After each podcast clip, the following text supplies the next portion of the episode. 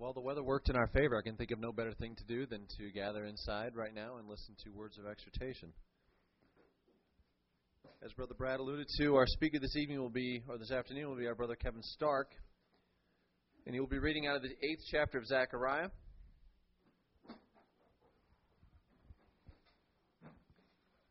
Reading out of Zechariah chapter 8, verses 22 through 23 in the NIV reads And many peoples and powerful nations will come to Jerusalem to seek the Lord Almighty and to entreat him. This is what the Lord Almighty says In those days, ten men from all languages and nations will take firm hold of one Jew by the hem of his robe and say, Let us go with you, because we have heard that God is with you.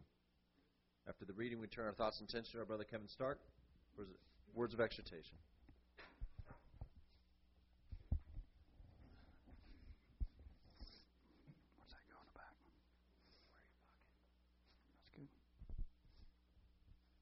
Everybody got me? Brother Ben Scroggin reminded me a minute ago that uh, this is nap time for a lot of people, so I better keep it interesting. I hope it is interesting. I'm going to start out with a, a quick story. A couple years ago, I was actually at the La Luz gathering. Uh, I sat down with a brother I've got a good deal of respect for, and I I was asking him, you know, I'm going through this stage in my life where um, kids and family and work and you know you're shuffling a lot of things. And my question to him was how do you keep your spiritual focus with all this stuff going on? And i thought that was a pretty detailed question. And so i kind of sat back and waited for a long answer. And uh, i didn't get one. All that he told me was you are my witnesses. And so that's what we're going to talk about this morning is uh, the fact that with the nation of israel we have a witness to the power of god's plan and, and the fact that this plan of redemption is in motion. So we're going to take a look at uh, the nation of Israel and some of you know the Jewish people and things that we as a community hold fast to. Um, in our bookstore this week, I picked up this pamphlet, Israel, the Nucleus of God's Marvelous Plan on the Earth and for Man. Upon it, uh, if you walk over here to our card table, there's someone has printed out some different uh, internet articles relating to the nation of Israel and what's going on in the Middle East. So my goal in the next 30, 45 minutes is to kind of uplift uplift and edify each of us in the fact that we do have a plan in motion uh, and that we understand Israel's role and the importance of that plan. What makes this subject important to us? In the nation of Israel, God has chosen a vessel to reveal himself.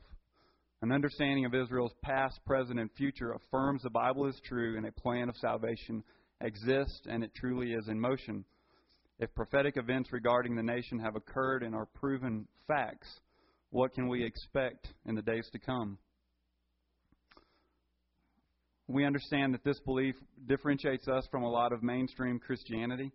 Uh, we have, as a, a community and a body of believers, this conviction in the hope of Israel. And I would define that as the belief in Christ's return to the earth, taking his rightful position on David's throne, and establishing a kingdom in the land promised to Abraham, Isaac, and Jacob. Brother Thomas Williams, in his work, The World's Redemption, said there is nothing in the world that is a more powerful proof of the divinity of the Bible than Israel's history and present existence. The Bible is a book of miracles. Israel is a nation of miracles many of you have maybe heard of this idea of replacement theology um, in in the mainstream Christian world. The idea that Israel failed and that the church has replaced Israel as God's chosen people, and of course we know that that is simply not true. Post baptism, we become children of the promise and heirs according to the promise. We are spiritual Israel and able to partake of all the applicable rewards. So, the topics we're going to go through this evening, we're going to quickly look at the beginning of the nation. I think we all know kind of the background um, with Abraham, Isaac, and Jacob. We're going to take a look at the fact that Israel is God's chosen people, and we're going to look at verses uh, that detail that out. They are a special treasure to the Almighty. We're going to look at the purpose of a chosen people. If God has, in fact, called out a people, what is that purpose? And we'll see in there that, in fact, they are a witness of the one true God. We'll take a look at some prophetic verses regarding the scattering and regathering of the nation. Uh, we'll look at the chronology of modern Israel, and then we'll dive into some present day events. um, Israel and the nations, the Islamic threat, the international community. So, to get us started here, the beginning of the nation, the covenant with Abraham, a foundation pillar for all of us. Genesis chapter 17 As for me, behold, my covenant is with you, and you shall be a father of many nations, and I will establish my covenant between me and you for an everlasting covenant. Also, I give to you and your descendants after you the land in which you are a stranger, all the land of Canaan, as an everlasting possession, and I will be their God. And we see earlier on in Genesis chapter 15 that this land was defined from the river of Egypt, or the Nile, to the great river, the river Euphrates. Jacob's name, as we know, becomes Israel while struggling with the angel, and that account is in Genesis chapter 32. He said, Your name shall no longer be called Jacob, but Israel, for you have struggled with God and with men and have prevailed. And possibly this foreshadows the history of this people, a history of struggle and tribulation. But our expectation is that there will be a remnant that does, in fact, prevail. A chosen people. Exodus chapter 2. Prior to the exodus from Egypt, these words are spoken starting at verse 23. The children of Israel groaned because of the bondage, and their cry came up to God because of the bondage. So God heard their groaning, and God remembered his covenant with Abraham, with Isaac, and with Jacob. And God looked upon the children of Israel, and God acknowledged them. Deuteronomy chapter 4 He will not forsake you, nor destroy you, nor forget the covenant of your fathers, which he swore to them. To you it was shown that you might know the Lord himself as God. There is none other beside him, and because he loved your fathers, therefore he chose their descendants after them. It was of God's choosing. Couple chapters over in Deuteronomy, chapter 7, verses 6 through 8. You are a holy people to the Lord your God. The Lord has chosen you to be a people for himself, a special treasure above all the peoples on the face of the earth. The Lord did not set his love on you, nor choose you because you were more in number than any other people, for you were the least of all peoples, but because the Lord loves you and because he would keep the oath which he swore to your fathers. Deuteronomy 10:15 The Lord delighted only in your fathers to love them. He chose their descendants after them, you above all peoples as it is this day. A couple other references here. Psalm 135 Verse 4 The Lord has chosen Jacob for himself, Israel for his special treasure. Romans 9, verse 4 Who are Israelites to whom pertain the adoption, the glory, the covenants, the giving of the law, the service of God, and the promises. And lastly, Acts chapter 3, verse 25 You are sons of the prophets and of the covenant which God made with our fathers, saying to Abraham, And in your seed all the families of the earth shall be blessed. So a lot of allusions in those verses to covenants, oaths that God has made. Um, the nation of Israel is without question a focal point of Scripture and chosen by God to be a special treasure. Covenants have been made which God will not forget. So I guess the next question is if we can determine that in fact God has chosen a specific people what is the purpose of this choosing? And I think we see that in Isaiah chapter 43 and 44, where it says in verse 10, You are my witnesses, says the Lord, and my servant whom I have chosen, that you may know and believe me. And I think that's key. And understand that I am He, therefore you are my witnesses, says the Lord, that I am God. Chapter 44, verse 8 Have I not told you from the time and declared it? You are my witnesses.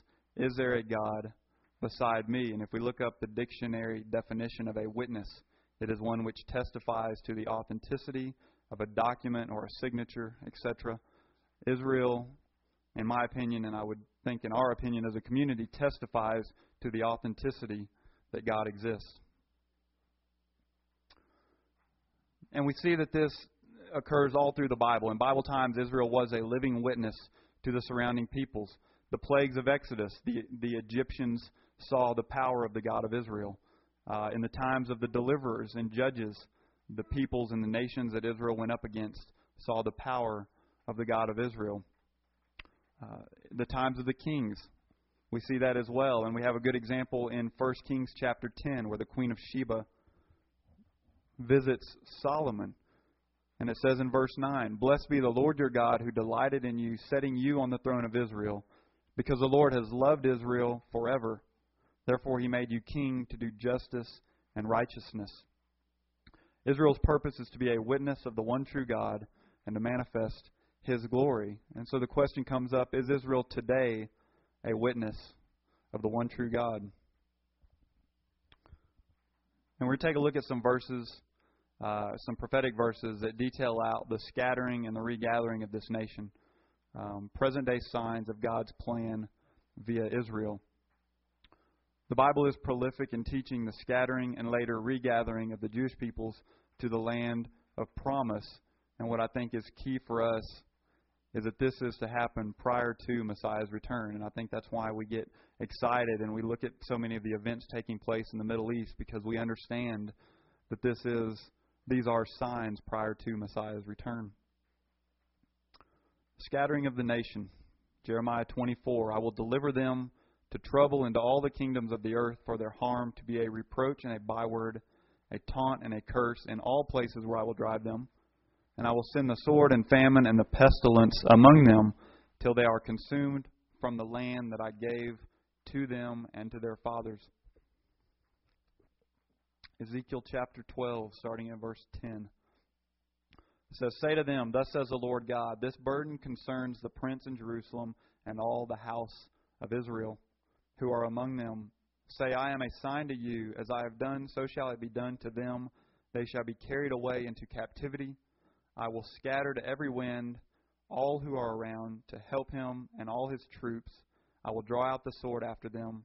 They shall know that I am the Lord when I scatter them among the nations and disperse them throughout the countries. Christ says in Luke chapter 21 They will fall by the edge of the sword and be led away captive into all nations. Jerusalem will be trampled by Gentiles until the times of the Gentiles are fulfilled. Another quote here from Brother Thomas Williams, uh, commenting on the scattering of Israel. He says Israel's sad experience and fulfillment of these prophecies has been really and bitterly literal. Driven into captivity among all nations of the earth, the prophecies apply to a real nation having a real existence, and their existence in the scattered state foretold is a reality today. There is no room for misunderstanding. That was written back in the late 1800s, 1898. We see throughout this scattering that the identity of the nation and the peoples was never lost, and I think that's foretold as well in Jeremiah 31. Verse 36 If those ordinances depart from me, says the Lord, then the seed of Israel shall, shall also cease from being a nation before me. If heaven can be measured and the foundations of the earth searched out beneath, I will also cast off the seed of Israel for all they have done, says the Lord. Well, we know that heaven can't be measured. We know that the earth cannot be searched out beneath. Um, a very non scriptural quote here, but I thought it was good. Mark Twain made the comment one time that the Jew has stood at the graveside of all his persecutors, meaning the Jewish people have seen great adversity and they've maintained their national identity. They've always come out of it. So this as we go through the scattering, we see, as Thomas Williams said, that it was literally and bitterly true. Um, we should really get excited about the regathering and the verses that talk about the regathering. And I know this is nothing new for anyone, um, but it's you know hopefully something that motivates and really edifies us as a body. Albert Hall, in his book From Eden to Eden, had this to say regarding the regathering. None can deny the reality of the scattering and the fulfillment of the voice of prophecy in regard to the dispersion of Israel and Judah. Even though Israel kept not the covenant of God and refused to walk in his law, and forgat his works, and believed not in God, and trusted not in his salvation, nevertheless the Lord said of and unto them, You are my witnesses. Down through the ages has this been true of them. They've borne witness to the truth of the Word of God. And today, as we look upon their historic trail, seeing the hand of all nations turned against and upon them, we cannot fail to see that witness. But when we see, do we appreciate it? Surely it tells us that as God has so literally and effectively fulfilled his word in bringing to pass the evil or the scattering, so surely will he do in the future what he has decreed and promised. For not only were the Jews to be scattered among the nations of the earth, but the promise having been given, so must it come to pass, the Jews are to be restored to their own land. So let's look at some verses that tell of this regathering. Jeremiah chapter 16. Therefore, behold, the days are coming, says the Lord. It shall no more be said, The Lord lives, who brought up the children of Israel from the land of Egypt. But the Lord lives, who brought up the children of Israel from the land of the north and from the land where he had driven them. For I will bring them back into their land, which I gave to their fathers. This foretells of a future event more significant than the exodus from Egypt, which is arguably the monumental event in Jewish history. Isaiah 11 Assemble the outcasts of Israel and gather together the dispersed of Judah from the four corners of the earth. Isaiah 43, verses 1 through 7. Thus says the Lord who created you, O Jacob, and who formed you, O Israel. Fear not, for I have redeemed you. I have called you by your name. You are mine. Fear not, for I am with you. I will bring your descendants from the east and gather you from the west. I will say to the north, Give them up, and to the south, Do not keep them back. Bring my sons from afar and my daughters from the ends of the earth. Everyone who is called by my name, whom I have created for my glory. I have formed him. Yes, I have made him. Another one here in Ezekiel chapter 20, verse 34, uh, skipping to 41. I will bring you out from the peoples and gather you out of the countries where you're scattered. I will accept you as a sweet aroma when I bring you out from the peoples and gather you out of the countries where you've been scattered. Probably the most notable of these prophecies regarding regathering is in Ezekiel 37, the dry bones prophecy. Um, I'll, I'll pluck a couple verses out of this chapter, beginning at verse 4. Again, he said to me, Prophesy to these bones, and say to them, O dry bones, hear the word of the Lord. Thus says the Lord God to these bones Surely I will cause breath to enter into you, and you shall live. I will put sinews on you, and bring flesh upon you, cover you with skin, and put breath in you, and you shall live. Then you shall know that I am the Lord. And we ask what is represented by these bones, and the answer is given to us. Verse 11 he said to me, Son of man, these bones are the whole house of Israel. They indeed say, Our bones are dry, our hope is lost, and we ourselves are cut off. I will put my spirit in you, and you shall live. I will place you in your own land, and you shall know that I, the Lord, have spoken it and performed it, says the Lord. Some additional verses regarding the regathering of Israel that we're probably familiar with Isaiah, Jeremiah, Ezekiel, uh, Amos 9, Micah 4, Zephaniah, Zechariah. It's a, it's a theme throughout Scripture. So if we say that the regathering is the events after World War I and World War II, which sent Jews back to the land and in 1948 created the nation of Israel as we know it today, the key point to us again is that we expect Messiah's return to be linked with Jews being restored to the land of promise. This is something that's always intrigued me a little bit, um, and it's a bit of an aside, but the return of Elijah the prophet, the last verses of the Old Testament um, in Malachi chapter 4, verse 5 says, Behold, I will send you Elijah the prophet before the coming of the great and dreadful day of the Lord. And we know that this was partially fulfilled in reference to John the Baptist in Matthew chapter 17, who was sent to preach repentance at Christ's first advent. Can we expect another prophet before the coming of the great and dreadful day of the Lord to call for repentance? And I've heard different brothers talk about, you know, maybe it is the actual prophet Elijah resurrected and sent to preach to Israel. Uh, I've heard other brothers say that it's a prophet like Elijah in the spirit of Elijah that goes into the nation. Uh, but it's interesting to kind of meditate on these things that could happen Let's change gears a little bit here and go into some of the chronology of modern day Israel. We'll look at some of the key dates uh, in the nation being formed. John chapter 14, verse 29. We often refer to it as the prophetic principle. Christ says, And now I have told you before it comes that when it does come to pass, you may believe. And again, I think that's what we see with the nation of Israel is this nation, this witness to God, and something that we can have hope in uh, and, and establish a firm belief that God exists and that there is a plan working. Let's review events creating the current nation of Israel or the regathering. In the late 1800s, due to discrimination and uh, continued persecution throughout the world, Jews began to migrate to what they called Eretz Israel or the land of Israel. And in 1897, uh, the first Zionist Congress was held. A gentleman named Theodore Herzl kind of quarterbacked the deal.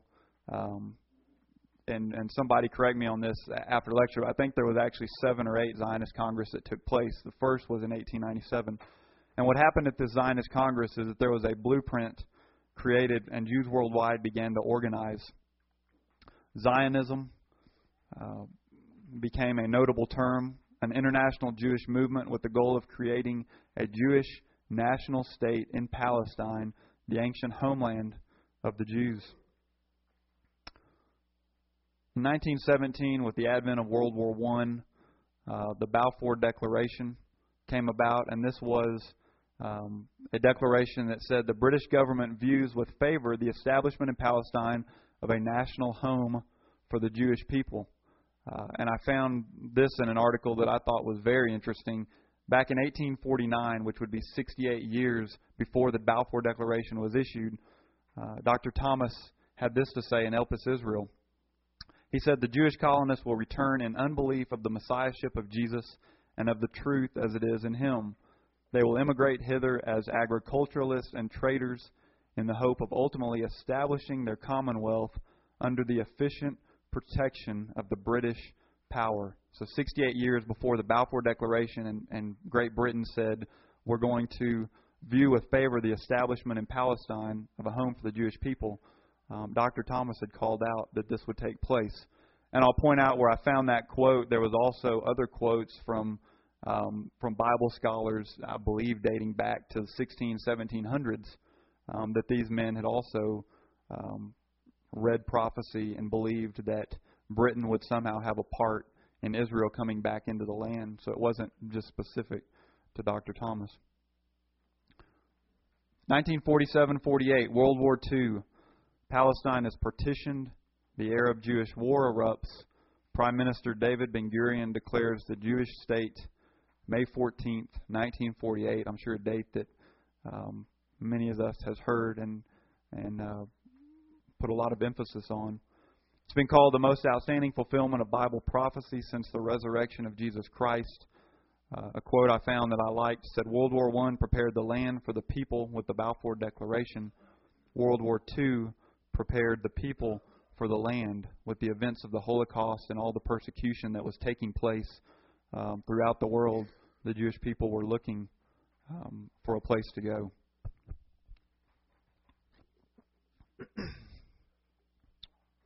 Another date that has uh, some importance to us 1967, the Six Day War. Israel takes Jerusalem. Scripturally, Jerusalem is called out as Mount Zion, the city of the great king. Psalm 132 says, For the Lord has chosen Zion, he has desired it for his dwelling place.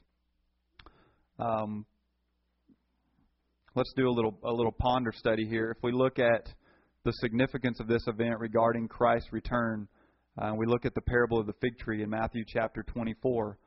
Um, I think it's fair to say that the fig tree is Israel. A generation, I think, scripturally, we can pull out as about 40 years. Um, if we ponder some dates here, 1917, the Balfour Declaration, we add 40 years to that. We get 1957. We know that nothing happened. Christ did not return. 1948, the state of Israel is declared we add 40 years to that, we get 1988. And I remember as a as a young boy the um, the way that people reacted as as 1988 got closer, uh, and and the joy and the you know kind of the emotion that was being created around that date. But we know that nothing happened in 1988. So what about 1967 when uh, Zion, which the Lord has chosen, was taken by the nation of Israel. We add 40 years to that, we get 2007. Uh, again, a lot of question marks after that because we understand it says in Matthew chapter 24 that of that day and hour no one knows, not even the angels of heaven, but my Father only. But it's it's fun and it's interesting and it's probably a study we should do to try to keep our minds motivated on when Christ could return. Let's take a look now at present day Israel and the nations. Brother Edward Fair back in 1997 said this It would appear that the present day Islamic threat to Israel, along with the abandonment of Israel by the international community, is setting the stage for the second coming of Christ and the resurrection of the dead saints. Israel and the nations, Matthew 24. Excuse me. Starting at verse 6. You will hear of wars and rumors of wars. See that you are not troubled, for all these things must come to pass, but the end is not yet. For nation will rise against nation, kingdom against kingdom. All these are the beginning of sorrows. They will deliver you up to tribulation and kill you, and you will be hated by all nations for my name's sake. Therefore, when you see the abomination of desolation spoken of by Daniel the prophet standing in the holy place, for then there will be great tribulation, such as has not been since the beginning of the world until this time. No, nor ever shall be. Immediately after the tribulation of those days, the sign of the Son of Man will appear in heaven, and all the tribes of the earth will mourn, and they will see the Son of Man coming on the clouds of heaven with power and great glory.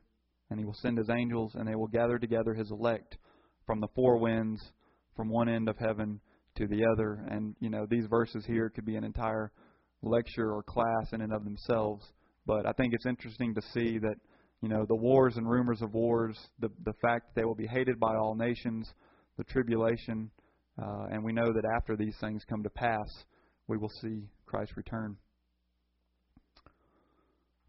I'm going to start out with some stuff on the Islamic threat, and I will preface all of this by saying I'm I'm a young brother in the truth. I'm just now kind of getting into some prophecy, uh, and it's it's taking on some interest. Um, I think it's very interesting to look at kind of how the Islamic nations are are dealing with Israel, and then of course we know that you have verses talking about the kings of the north and you know Russia, Europe, some of these other nations. I guess my goal here would just be to lay out some of the things that are happening present day and the fact that they should invigorate us and give us interest in what's going on. The Islamic threat, Ezekiel 35, prophecy against Mount Seir and all Edom, i.e., the Arab enemy of Israel. Verse 5, because you have had an ancient hatred and have shed the blood of the children of Israel, and of course we know that the hatred is ancient. Um, you know, Jacob and Esau is probably where we could date this back to. Verse 14 and 15 Thus says the Lord, The whole earth will rejoice when I make you desolate, as you rejoiced, because the inheritance of the house of Israel was desolate. Then they shall know that I am the Lord. Quotable quotes. We can just about open any news periodical, um, turn on our evening news, and we can hear things like this. These two quotes are a little outdated, but I think they um, give us the, the hint of what's going on. Quotable Arab quotes We will not lay down our weapons until complete liberation. Sooner or later, we will throw the Zionists into the sea. Uh, that was commander of the PLO forces in Lebanon back in 1993. Jeane Kirkpatrick, who was the former U.S. ambassador to the UN, said this about the PLO. She said, The PLO, the Palestinian Liberation Organization, I think that name says a lot, was created for the specific purpose of destroying the Jewish state and replacing it with a Palestinian state. Here's another one. The Jews came and attacked this land, modern day Israel, and stole it, and this will not change the fact this land is Muslim. We have to work until the time comes, and then we will bring it back to the Islamic world. If you look at the Palestinian National Charter that was drafted in 1968, uh, the articles in there are pretty detailed as to how they feel about Israel. Article 9 Armed struggle is the only way to liberate Palestine or remove Israel. Article 20 The Balfour Declaration, the mandate for Palestine, and everything that has been based upon them are deemed null and void. Article 23 The demand of security and peace require all states to consider Zionism an illegitimate movement and to outlaw its existence. We know that one of the recent events that just happened in the East is that Hamas, which is a terrorist organization, came to power, um, legitimately came to power, and I use that word legitimately very lightly. Um, here's an article that came into the local paper just after that happened. It says Hamas, which calls for the elimination of Israel, trounced Palestinian President Mahmoud Abbas's Fatah party in legislative elections last month. Um, Israeli leaders have taken a tough stance toward Hamas, ruling out any talks with the group unless it renounces violence, recognizes Israel, and accepts existing agreements between Israel and Palestine. What about Iran? We hear a lot about Iran these days in the news, and a lot of it centers around this question What is Iran doing which is stirring up the international community? Y'all, y'all can say something. What's Iran doing right now that's stirring everybody up? They're, amongst other things, amongst some of the comments from their leader, they're pursuing nuclear technology. Um, I've read reports which say anywhere between 2007 and 2011 they may have operational an operational nuclear bomb, uh, at least something they could stick in a suitcase. How will Israel react? I think is a valid question. Well, we remember back in 1981 that Iraq threatened Israel with nuclear technology, and Israel's prime minister uh, Menachem Begin bombed Iraq or bombed the nuclear facilities and gave Israel two decades of peace. Iranian President Mohammad Ahmadinejad, and I probably practiced saying that name more than any other part of this lecture this week. Ahmadinejad here's some here's some notable quotes from this gentleman. We ask the West to remove what they created 60 years ago, and if they do not listen to our recommendations, the Palestinian nation and other nations will eventually do this for them. Anybody who recognizes Israel will burn in the fire of the Islamic nation's fury. The skirmishes in the occupied land are part of the war of destiny. The outcome of hundreds of years of war will be defined in Palestinian land, Israel must be wiped off the map of the world. Israel is a tyrannical regime that will one day be destroyed. Uh, and lastly, here, he says, We are ready to hold dialogue with all countries of the world except for the Israeli regime. There was an Arab conference recently that this gentleman, I, I shouldn't even use the word gentleman, that uh, Benajab spoke at. I don't know if y'all can see he's actually standing at the podium, and the, the topic of the conference was the world without Zionism. And he said at that conference, the occupational regime of Israel must be wiped off from the map of the world. To those who doubt, to those who ask, is it possible, or those who do not believe, I say accomplishment of a world without America and Israel is both possible and feasible. And again, this is a country that is pursuing nuclear technology. Uh, a book I read recently titled Jerusalem Countdown um, had a quote from an Israeli leader close to strategic matters answering the question Will Israel bomb Iran between April and September of 2006? And of course, we sit in the middle of those dates, July of 2006. And uh, this Israeli leader answered that question I believe so. It is not Israel's international obligation to commit national suicide um, interpreted, we are here to defend ourselves. We will defend ourselves. We will do what we need to.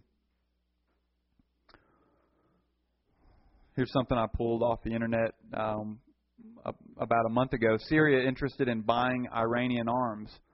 Syria has expressed interest in purchasing weapons from Iran, including Scud and anti aircraft missiles, rocket launchers, Russian tanks, and even fighter planes.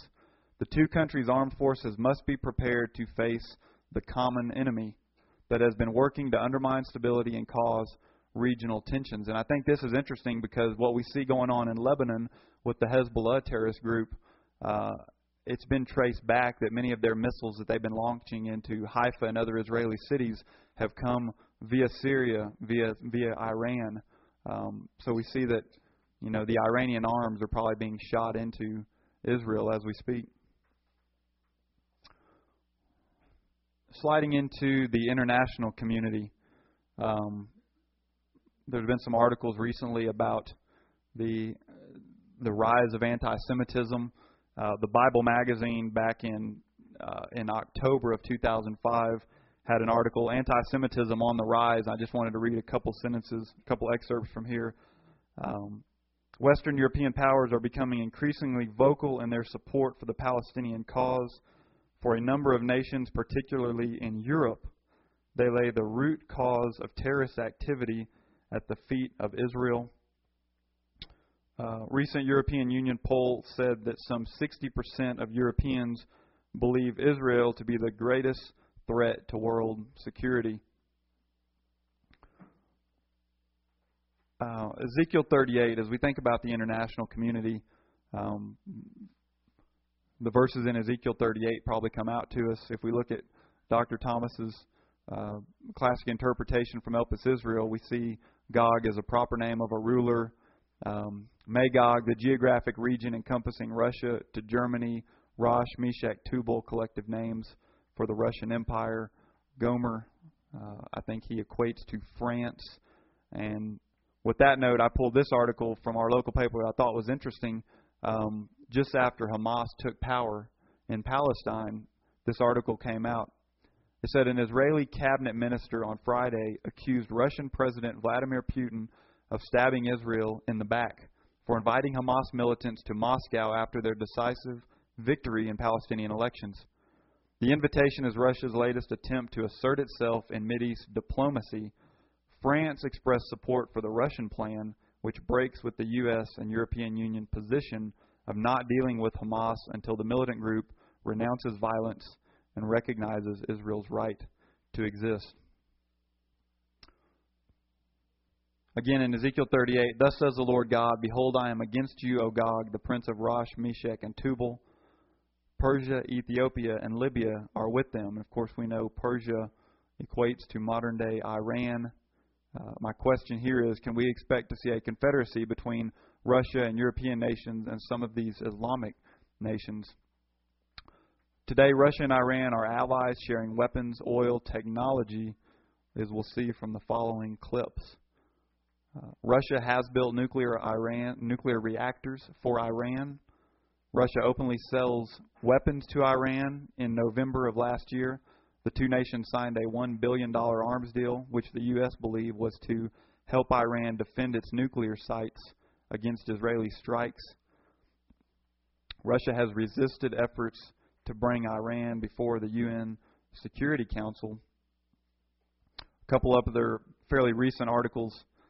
Iran rejects call to stop nuclear work. Iranian President Ahmadinejad defied pressure to accept a package of incentives in return for ending all nuclear activity.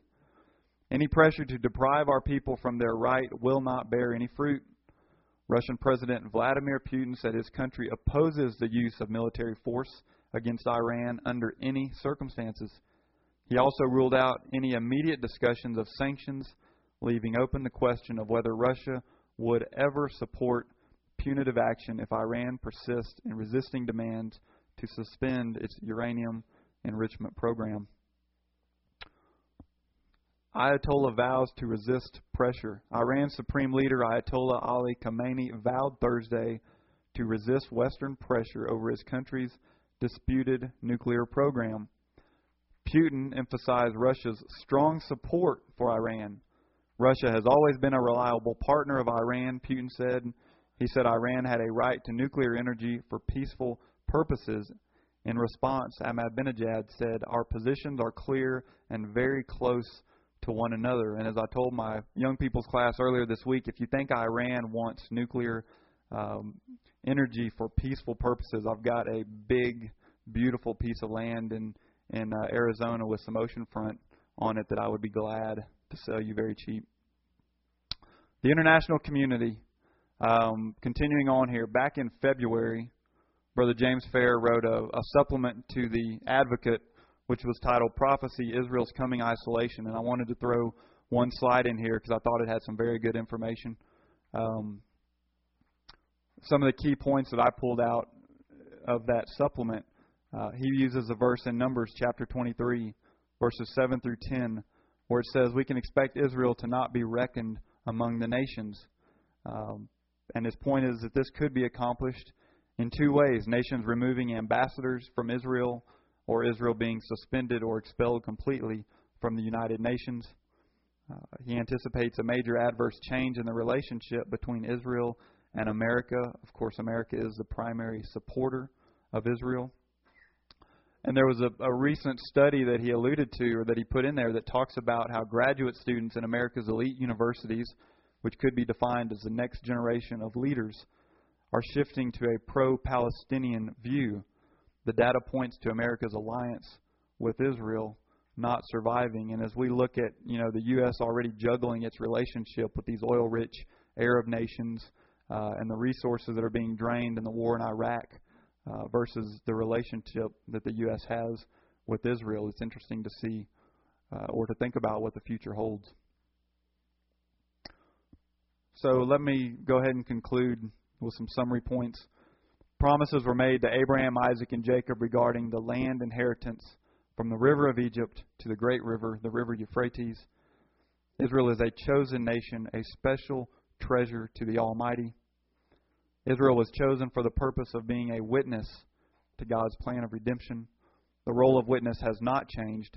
Today, the nation continues this relationship as in times past. An aspect of this witness is the prophetic theme of scattering and regathering. Uh, we believe that the final regathering has occurred our expectation is that Messiah's return will take place soon after Israel is regathered and abandoned by all nations.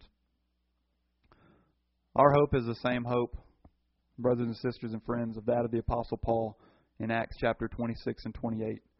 It is the hope of Israel. It is this belief in Christ's return to the earth, taking his rightful position on David's throne and establishing a kingdom in the land promised to Abraham, Isaac, and Jacob the apostles ask in the first chapter of Acts, uh, and these are the men that spent their time and their lives with the Messiah. They ask him at that time, Will you at this time restore the kingdom to Israel? That was their hope and their expectation, is that the kingdom would be restored, that had been prophesied and talked about, and the covenants had been made uh, throughout the scriptures. It's not a matter of if, it is a matter of when Luke chapter 1, the angel speaking to Mary regarding the birth of Jesus says, He will be great, he will be called the Son of the Highest, and the Lord God will give him the throne of his father David. He will reign over the house of Jacob forever, and of his kingdom there will be no end. My last slide here, Isaiah chapter 2, verses 2 through 4 says, It shall come to pass in the latter days that the mountain of the Lord's house shall be established on the top of the mountains and shall be exalted above the hills, and all nations shall flow to it. Many people shall come to say, Come, let us go up to the mountain of the Lord, to the house of the God of Jacob. He will teach us his ways. We shall walk in his paths. For out of Zion shall go forth the law, and the word of the Lord from Jerusalem. He shall judge between the nations and rebuke many people. They shall beat their swords into plowshares, their spears into pruning hooks. Nation shall not lift up sword against nation neither shall they learn war anymore. We see that this is God's ultimate purpose uh, to manifest His glory to all nations. Verse 3 here in Isaiah 2 calls out Zion. Um, this is a mountain in Jerusalem, as I mentioned. If we look at Strong's Concordance, Zion is a monumental or a guiding pillar. Israel to us is a guiding pillar and a witness of God's plan in motion to all peoples. And I'll end here with a quote from Brother Harry Whittaker. According to the intensity of a man's expectation and confidence or belief in God's plan, so is his diligence or the actions required to attain this goal. I hope that all of us, as we look at events taking place in the Middle East and we look at the nation of Israel, can have a renewed and an invigorated expectation and confidence for our Lord's return. Thank you.